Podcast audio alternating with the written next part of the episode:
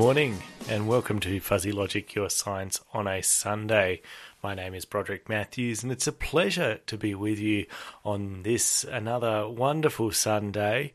Weather's uh, not too bad at the moment. We really have hit a cold spell, haven't we? And uh, it's been a bit crazy, crazy weather, but uh, it's so nice uh, to be here with you folks to share some science news on a, a Sunday. Thanks very much to Irish Voice for the program beforehand. Fantastic sharing of Irish culture, but uh, it's so great to be with you now as we delve into the world of science. As I said, my name is Broderick Matthews, and it's a pleasure to be here. I'm really keen to take you through uh, all the latest that's in science. And look, I know, folks, our news is dominated by COVID 19 at the moment, the coronavirus and what's going on there. And I think it's important to have a mix of news today as we reflect a bit on that, but also share some of the fantastic and interesting news that is coming out about from uh, other researchers. Because uh, while there are many scientific researchers putting work into finding uh, cures for COVID, into working towards the vaccine, into helping keep everyone safe uh, from the other side of things, there are many, many other scientific researchers out there who are doing some amazing work. So, look, I'm going to start off with some coronavirus stories today, folks, and then we're going to move into some other interesting science as well. The first piece that I want to share actually comes from the Australian Academy of Science and uh, the research and innovation sectors from Australia and New Zealand who have been working with governments to find the latest and best evidence. And recently, the Rapid Research Information Forum was convened, and that was chaired by Australia's Chief Scientist, Dr. Alan Finkel and it uh, benefits from the Australian Academy of Science in terms of supporting that to happen. And one of the, the purposes of this rapid uh, research information forum was to work together and rapidly answer some questions, the pressing questions about COVID 19 uh, as they emerge. And so the first three reports that came through that were published in response to questions asked by the health minister, and uh, they have been released. And uh, the first three questions what is the impact of winter on the spread of COVID 19? Is reinfection possible?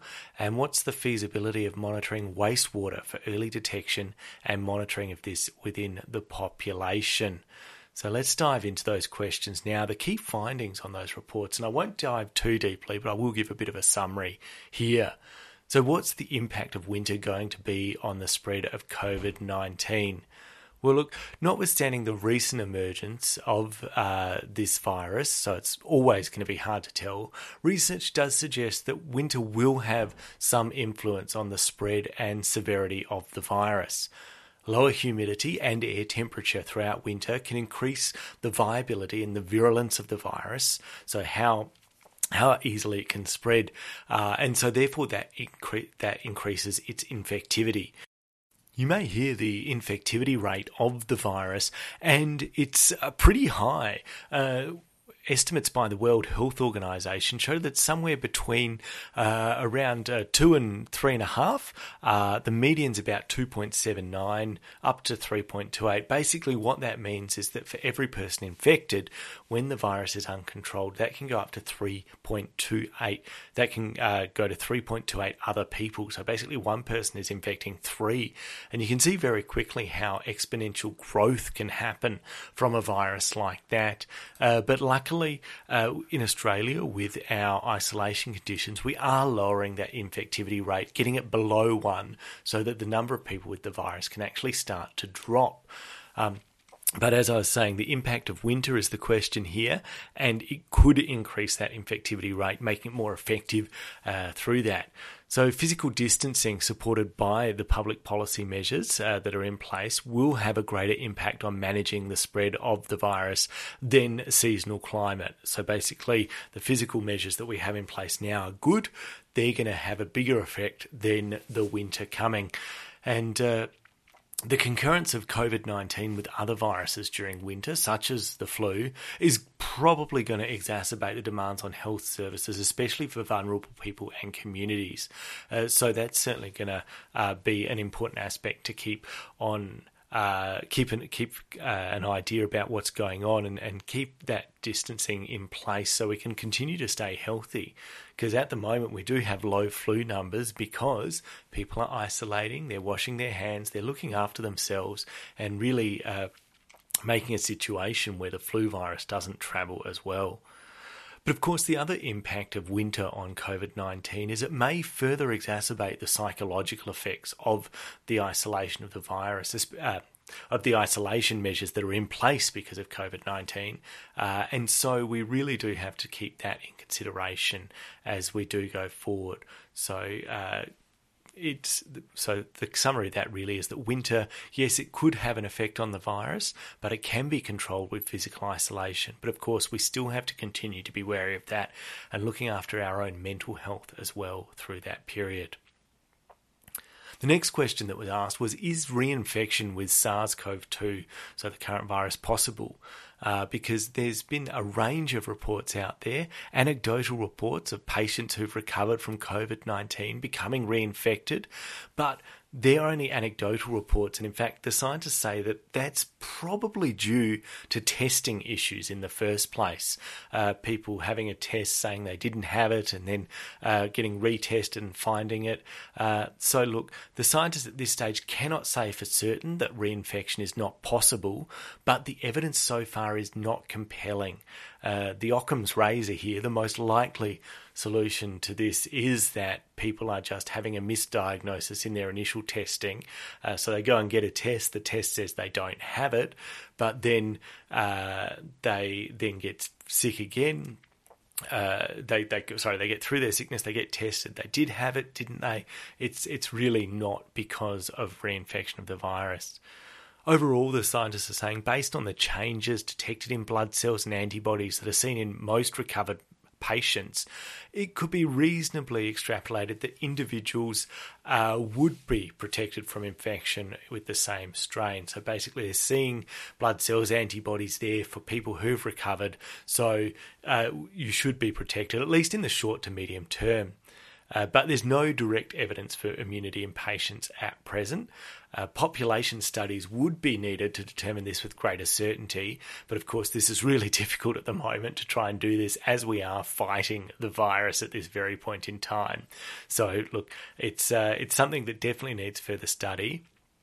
And a decline in immunity or mutations in the virus could result in a future scenario in which reinfection is possible. And look, that's certainly not unheard of. There's viruses out there I think uh, something like dengue fever is a great example where there's four different types of dengue fever uh, that exist. So while you can get dengue, you build up the antibodies for it, which are there to protect you, but then you can get it again because there's four different forms of the virus. So look, at this stage, uh, reinfection is highly unlikely. Uh, it's not something that we're expecting, but it could happen in the future with another mutation of this virus, which is even more reason why uh, coronavirus virus immunisation is such an important thing for our scientists to be working on. And the final question that this Rapid Research and Information Forum was looking at under the chair of Dr. Alan Finkel, our chief scientist, was what is the feasibility of monitoring wastewater for early detection and monitoring of COVID 19 in this population? And uh, you might say, well, what are you doing there? Well, wastewater based epidemiology, or looking at what's going on in our wastewater to determine what's going on in our population, they're used in routine surveillance for human pathogens, uh, and they're also used in tracking human drug use as well uh, for things like recreational drugs. So it's, it's a common uh, technique, and it normally provides valuable public health data. Now, developing similar techniques for the detection of uh, the COVID 19 virus is currently an active area of research, and rapid improvements are to be expected. But we need further understanding of the infection biology and some, uh, standardization of uh, the wastewater uh, epidemiology methods, uh, along with improvements in sensitivity and specificity. So, look, we're we're working on it. Is is the, the call from the scientists there? Um, the one thing to be wary about, though, is um, the resolution of the techniques can facilitate the identification of communities in a geographic location. So there's concerns that uh, it could stigmatise certain communities. So you have to think about how the research design and the public release of data is done around this.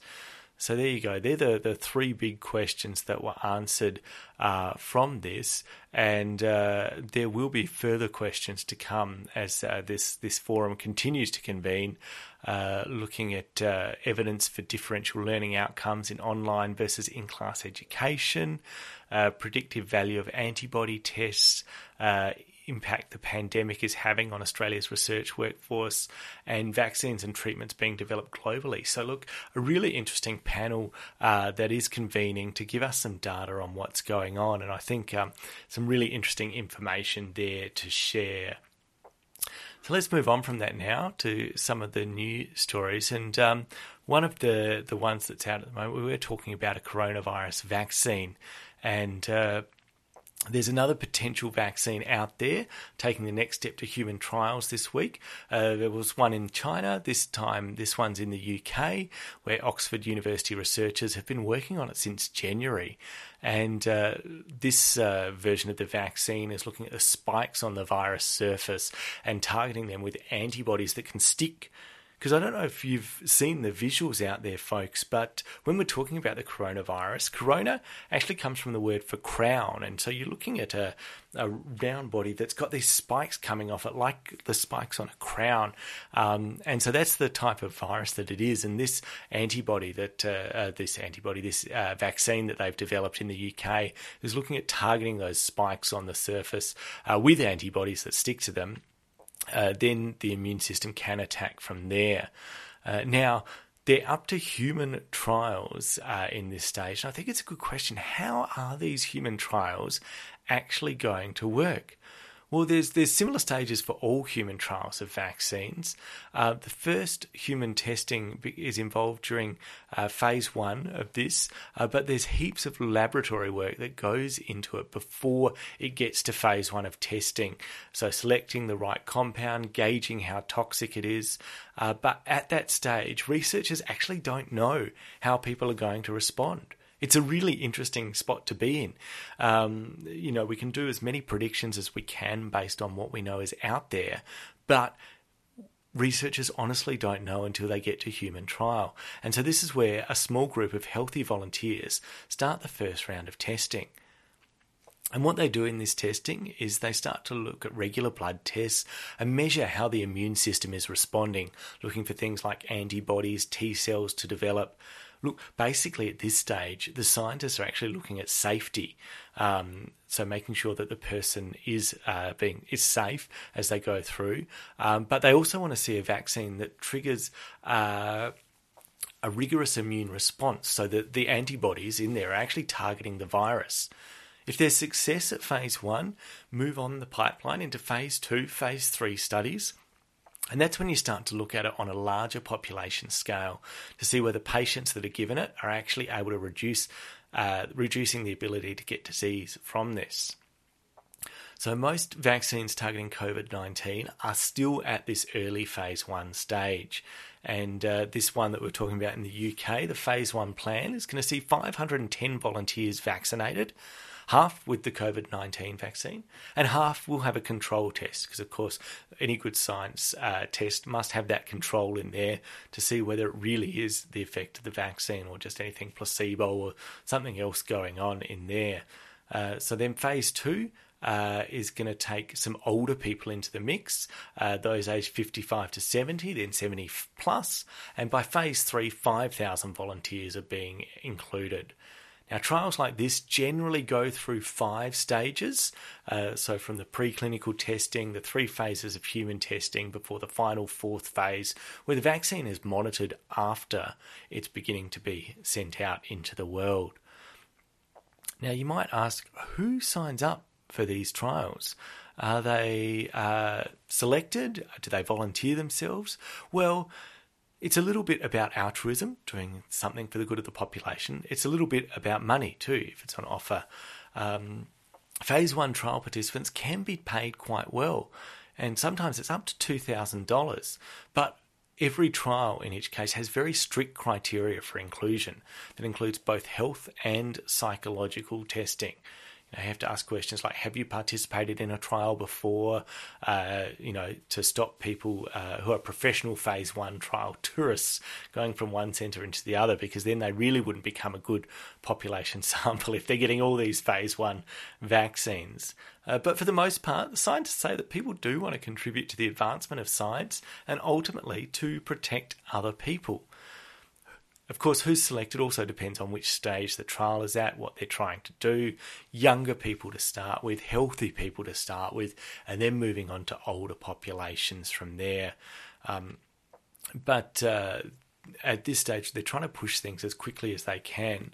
Um, you know, normally it can take up to 12 to 18 months to develop a vaccine. Is there a way of speeding it up? Well, researchers are trying to do that. Um, but of course, we have to take time to make sure that these things are safe. You know, the phase one period testing could take several months. Uh, even up to two years in normal times.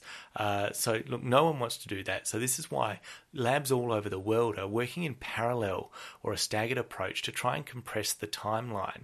Um, you know, in the UK, the Oxford University study is increasing production of its vaccine while the first clinical trial is running so that they can have plenty of vaccine there ready for later testing, potentially a future wider rollout.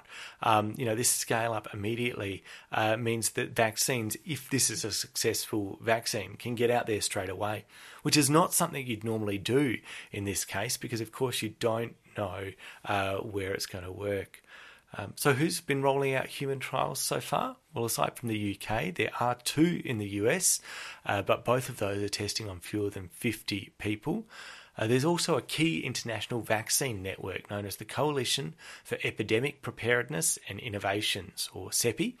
Um, and there's three vaccines in China that are at a clinical development phase, but many more in the works. In fact, CEPI, that group I talked about, has found 115 potential vaccines for COVID 19 in various stages of development at this point in time, including ours in Australia that are being developed uh, by University of Queensland researchers, CSI researchers, CSIRO researchers, all over looking at that there. So vaccines are being developed. There's a whole lot happening. Um, and scientists are working as hard as they can to get it rolled out as quickly as possible. Uh, but of course, we have to make sure that it is safe and effective uh, before we send it out over to everyone.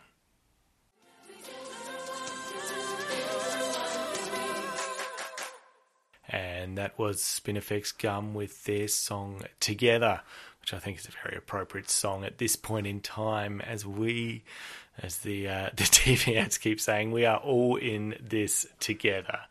Yeah, that's right. Uh, and speaking of all in this together, I think that's kind of why we have a, radio station like 2XX FM. This is community radio. We're all in this together across Canberra, and uh, you can tune in on 98.3 FM on the dial or at 2xxfm.org.au. We are people powered radio, volunteer based, not for profit community radio station. And uh, we do depend on the support of listeners just like yourself. So if uh, you do enjoy 2XX, I'd encourage you to subscribe, donate, or come in and volunteer. Check out more at 2xxfm.org.au. My name is Broderick, and I am here on Fuzzy Logic, your science on a Sunday. Today, we're talking about the latest news in science. There's been a bit of focus on coronavirus and what's going on uh, so far in the world. Um, but uh, I promise we go away from it a little bit too. But before I get too far, uh, I guess uh, look let, us let's, let's go slowly over and uh, let's have a look at uh, our food eating habits because a new food has become a bit of a pandemic hit. And uh, well, in fact, I think it became a hit before the pandemic came out because my wife went to the shop when the bushfire scare was on and bought a few tins of these. And I rolled my eyes at her. I said, We're never going to eat those. We're not going to eat them. They're just going to sit in the cupboard for ages. Uh, but they're sitting in our emergency box as our emergency food should something happen. What am I talking about, folks? What do you think? It's the old favourite. It's the baked beans. Yes, baked beans. What a thing to have in a tin. They're great. they look after you. But uh, are they actually any good for you? Well, that's what uh, what we want to have a look at here.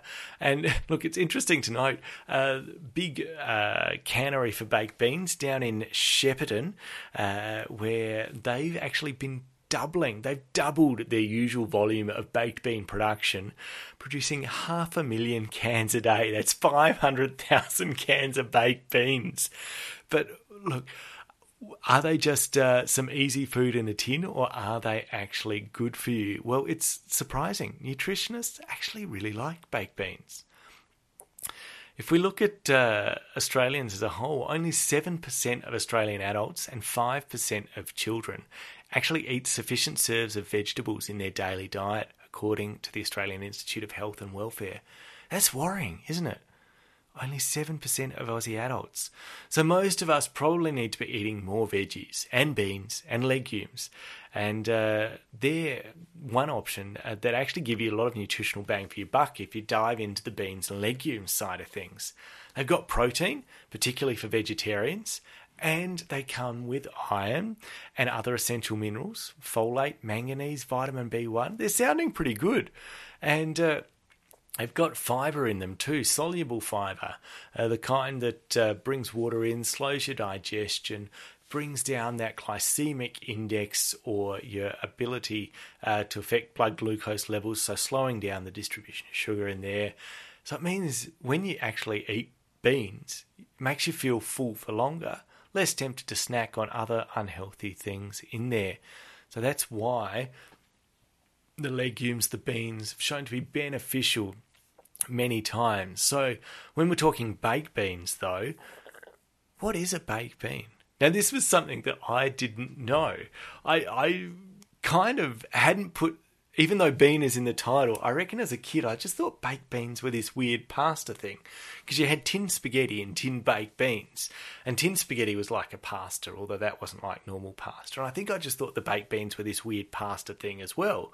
But they're actually a bean. They're from the legume family. Um, and they're actually haricot beans, more commonly called navy beans, because they were chosen in the uh, 19th century to feed the American Navy. They came to Australia via America too, actually through the US company Heinz, uh, and uh, started producing them locally in Australia when uh, tariffs around here made it expensive to import tinned food.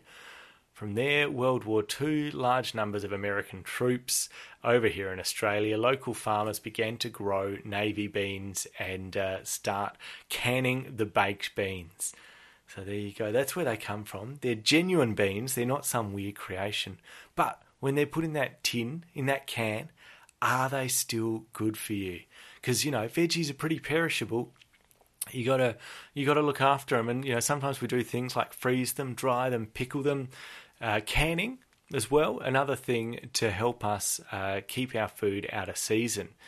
Now, what actually happens when you can? Well, you create an airtight vacuum inside that uh, prevents the microorganisms, the bacteria, from entering um, in there. So, you know, you're not going to have any bad things uh, causing things to go bad in there. And then the can is heated with high pressure steam to kill anything that might be inside there. Uh, it also that heat also deactivates the enzymes that are in that food that can cause it to break down and spoil. Um, so when you heat things, look, sometimes when you heat fruit and veg, you can decrease the levels of vitamins and minerals uh, in there.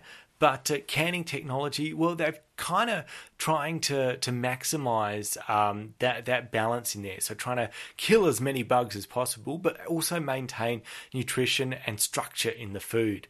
Uh, and uh, the case of baked beans, it uh, cooking them also makes that fibre inside them more digestible, easier to eat, better for you.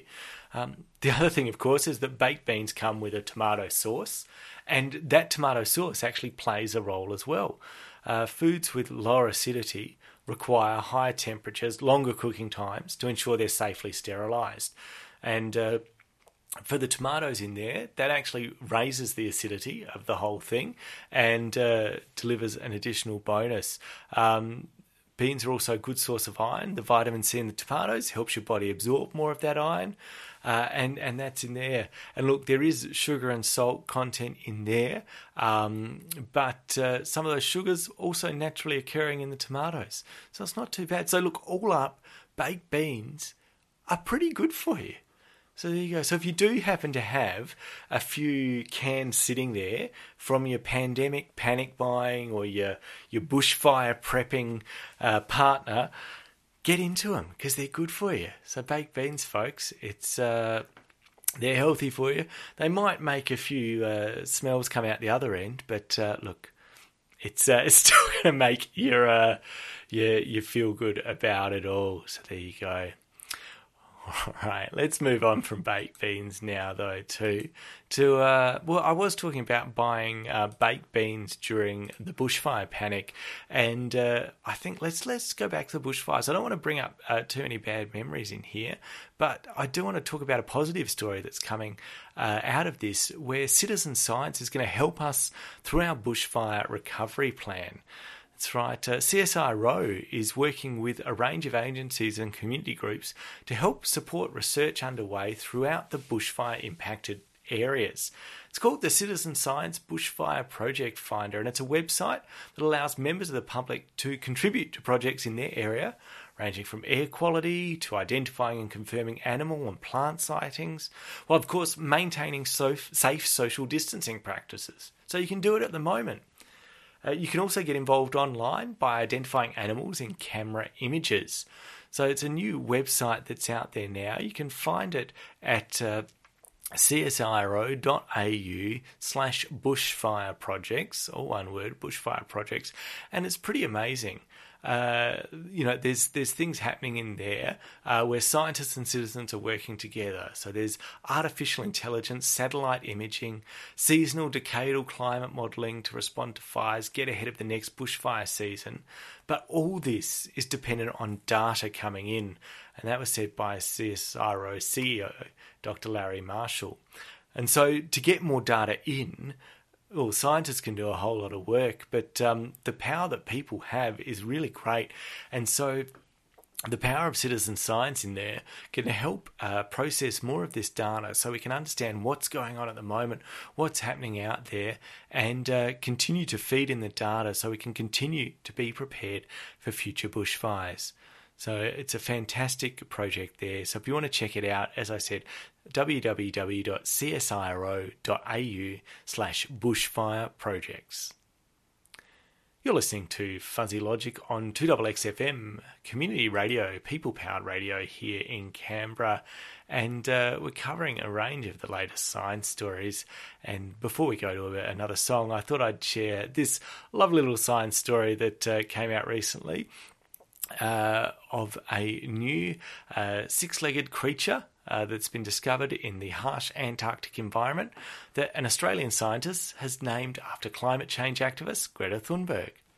It's the creature known as a springtail, and if you uh, take a look at it, it looks a bit like uh, I don't know, it's what I imagine head lice to look like or some insect like that.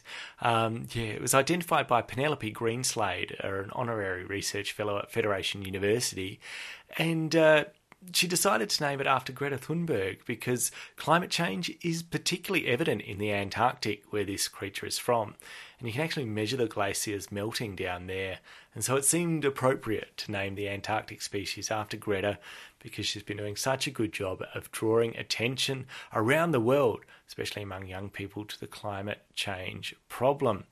So there you go. So this uh, this springtail, a soft wingless hexapod, similar to insects but not quite the same, uh, one to two millimeters in size. So you're not going to find them, um, but this one was found down in Antarctica, and uh, it's been called the Friesea gretae. Gretae there after Greta Thunberg, lives in moss and algae at Cape Hallett on Antarctica, one of the few ice-free areas on the continent where there are a small range of invertebrates living.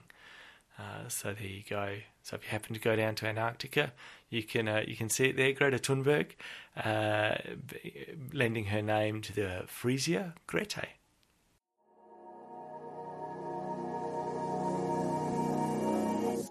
And that was Vallis Alps with their song Young. Broderick Matthews here on Fuzzy Logic, your science on a Sunday here on 2XXFM. This is community radio in Canberra, people powered radio, and it's great to have you tuning in. Now, at the moment, you might have seen some of the videos or pictures doing the rounds on social media of animals starting to take over the environment again. They're coming out of the woodwork because there's less people about uh, milling about in public places, and so the animals are taking control. And I spotted this story coming out of the Kimberley region of baby crocodiles slipping out in Broome. Yes, that's right. There's some upgrades to fencing needed uh, because uh, the Malcolm Douglas Crocodile Park up in Broome had a mass of a mass escape of hatchlings, baby crocodiles. They reckon they slipped through a fence with uh, two discovered at nearby Cable Beach in April. Nine other hatchlings from the same nest currently remain unaccounted for. So there you go. And in a separate incident, a uh, older crocodile, about 20 centimetres long, got out of its pen, slipped out a gate, was found in a roadside drain. So the park owner ne- park owners are now installing more fencing along the park perimeter, and making changes so that it doesn't happen again. The two baby crocodiles down at Cable Beach were actually found by local women going for walks with their children, and they spotted the small reptile hiding next to a rock at sunset first spotted it, I thought it was a lizard, but then realised it was a crocodile. And uh, they, they, actually stood back because they thought there might have been a mother crocodile about. Uh, but they stayed with it as it got dark, and then um, they were returned to the Malcolm Douglas Crocodile Park there. So, you know, animals taking over our cities or just escaping uh, from the zoos and that sort of thing. So, some interesting times indeed. All right. Let's move on now to a uh, interesting story that uh, came out this week, uh, looking at uh, a new material that researchers are trialing uh, to improve soil fertility and increase prop, uh, increase crop productivity in grain growing regions of Australia. Now, the interesting thing about this new material is it's actually obtained from human waste. Yeah, we're talking about biosolids. They come from dry sewage and are used as a can be used as a possible solution to subsoil issues which are currently playing havoc with the Victorian grain industry. Um, so, this project is coming out of Federation University and uh, they're looking at uh, how this could change what's going on. Australia, we've got large amounts of clay in the soil, and subsoil constraints are very prominent in Australia. More than 80% of our grow- grain growing soils have some sort of constraint on them. Uh, and so when you go below 30 to 40 centimetres from the surface, you find very hard clay. The hard pan restricts the crop to grow up to their potential yield. And uh, so the researchers decided that well we need to have a look at this and have a look at how we can uh, get more into that subsoil. Uh, and so they started introducing uh, biosolids from state sewage as a potentially financially viable solution to this problem. There's good organic matter in there. It's rich with nutrients, all the minerals required for crop growth, and uh, state of the art technology is used to produce these biosolids in uh, water amelioration centres across Australia. So it's a very clean product, uh, which is, I think, important here. Um, farmers already try and improve soil by using fertilisers such as lucerne pellets or chicken manure, but the current products are quite expensive. Uh, farmers can't always afford to use them, and uh, so the biosolids application is, a, is another way of looking at it. Uh, the key for this, though, is actually reaching below the surface to fertilise and loosen the hard clay uh, subsoil underneath. Uh, so they're placing that rich biosol uh, onto the surface of the clay to start to capitalise on that zone and uh, make some difference in there. It's definitely a long term investment though, and they're still going through trials, and it's going to continue on for another couple of years. This research, um, but it's uh, it's promising so far. Uh, the scientists have said that they've uh, excavated in the growing areas and could see that the crops have sent the roots downwards towards where they place the biosolids, which is a good sign, starting to break up that clay soil and see some difference in there. So, an interesting little scientific trial out there in the farm world. And uh, speaking of the farm world, well, look, farmers get, have it tough. They're trying to grow crops in difficult climate, and sometimes they are affected by the insects too. I've driven through locust plagues across the Hay Plain. It's uh, not a good spot to be, but uh, insects around the world have uh, actually been declining, and it has been quite worrying um, for scientists. They they thought that it was almost reaching an insect apocalypse, and that is concerning because while insects might be seen as pests, in reality they are actually really important parts of our ecosystem, and. Uh, estimates of this insect apocalypse had put insect decline at as much as 25% per decade, stoking worries that we are on the precipice of a mass extinction event, huge ripple effect through the world's ecosystem. Uh, but new research published earlier this week found that the average rate of decline is more like 9%. And some freshwater populations of insects are actually increasing at an average rate of 11% per decade globally.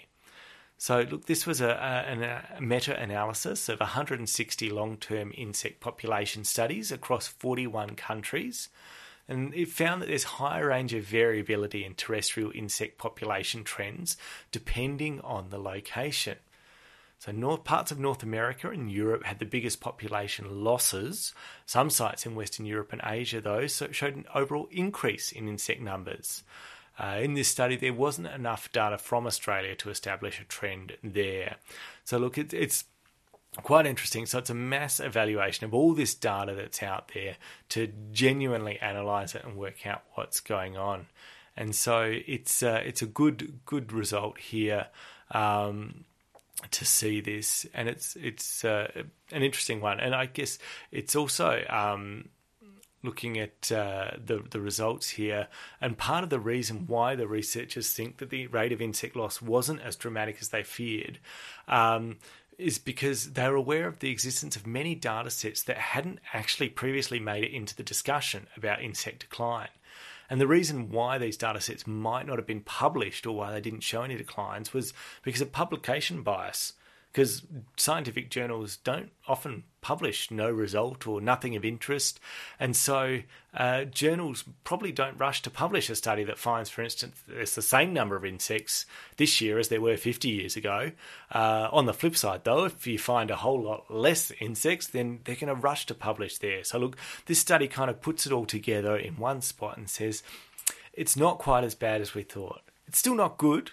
Uh, you know, reduced rate is is is okay, but uh, 9% per decade decline is still quite high.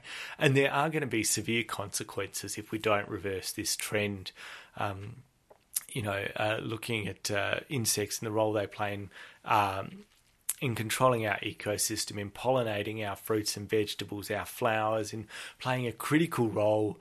Uh, they're small creatures, but uh, they really are so important out there. So, uh, yeah, it's important that we continue to uh, look after our insects and uh, continue to look at this long term population trend so we can work out what's going on with them and look after them where we can.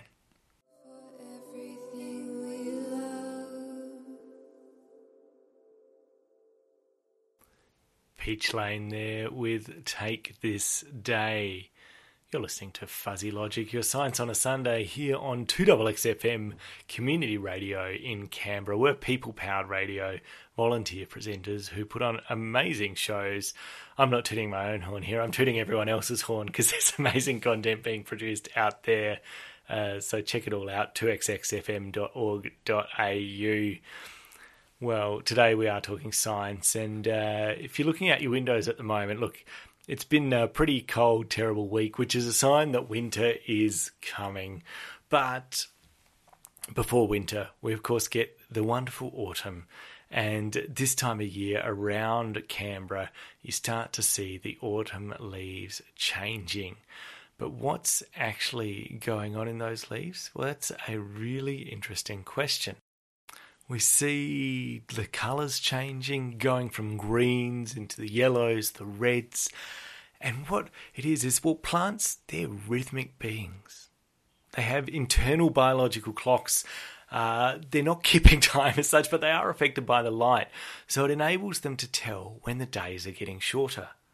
As they start to detect this change, they know that winter is coming and they have to get prepared for winter. And to get prepared, they need to start storing energy, building up that energy inside them, storing it around.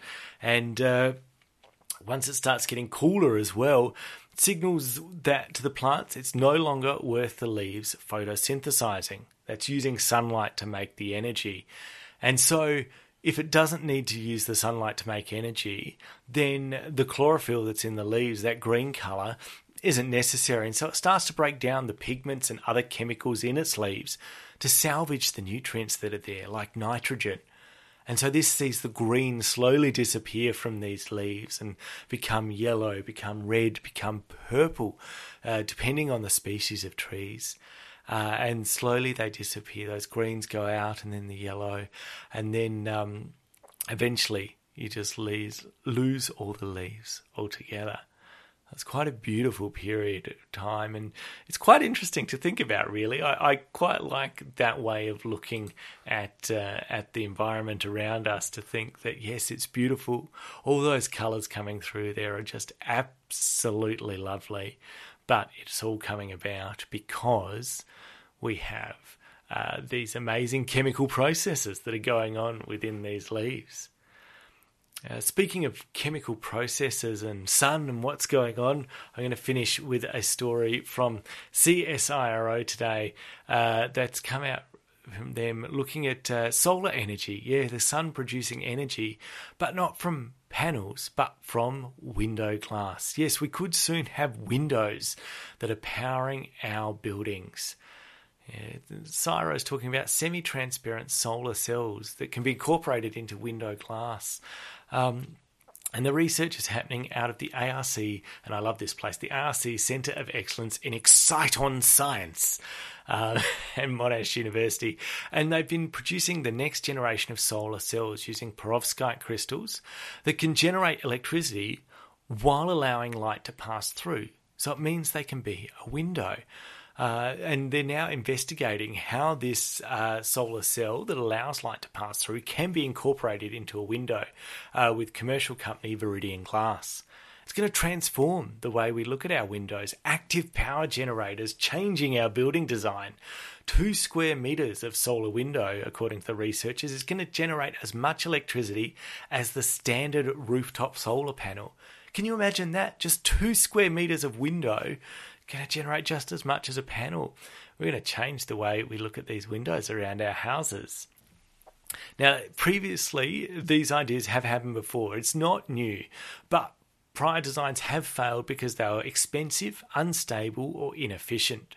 Uh, but the the uh, Exciton Science uh, research area, along with Monash University, used a different approach. Uh, they used an organic semiconductor that can, they can turn into a polymer, and they use this to replace uh, the commonly used solar cell component known as spiro-OMeTAD, uh, which shows low stability because it develops an unhelpful watery coating. And so, with their substitute in there, this new organic semiconductor, it produced astonishing results. Now, when we compare it to rooftop solar cells, they've got an efficiency of about 15 to 20%. So, about 15 to 20% of the light energy that hits those cells is converted into electricity.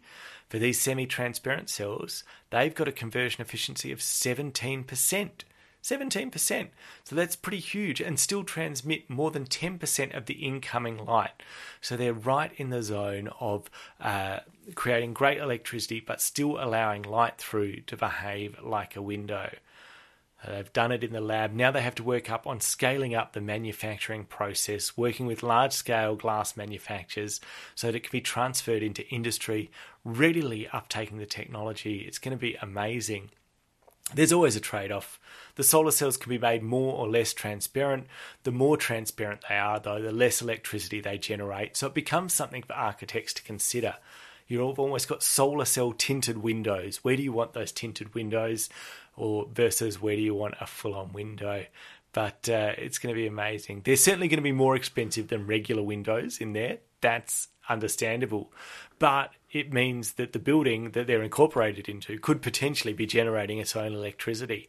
So it just makes it such a, a fantastic option that uh, these solar windows uh, can be out there and just showcase what's going on. Just an amazing display indeed. I'm so impressed. I'm so excited about what that could potentially bring. And I think that's a good spot to leave it, folks. A bit of excitement in science. There's amazing things going on in the world around us. Uh, don't forget to stick your head outside the door and breathe in the fresh air. Keep yourself safe, of course, but uh, make sure you still engage with the world around you in every way that you can uh, while keeping physically distant. That wraps up this episode of Fuzzy Logic today. If you enjoyed today's show, uh, you can find our podcast. Just search for Fuzzy Logic and uh, you can see us in iTunes or uh, Fuzzy Logic on 2xx.podbean.com. You can also find us there. And uh, we are on Facebook and Twitter too at Fuzzy, so- Fuzzy Logic Sci on Twitter. That's Fuzzy Logic Sci, S C I, on Twitter. My name is Broderick Matthews. It's been a pleasure to have you with us today as we've been delving into the world of science for Fuzzy Logic, your science on a Sunday.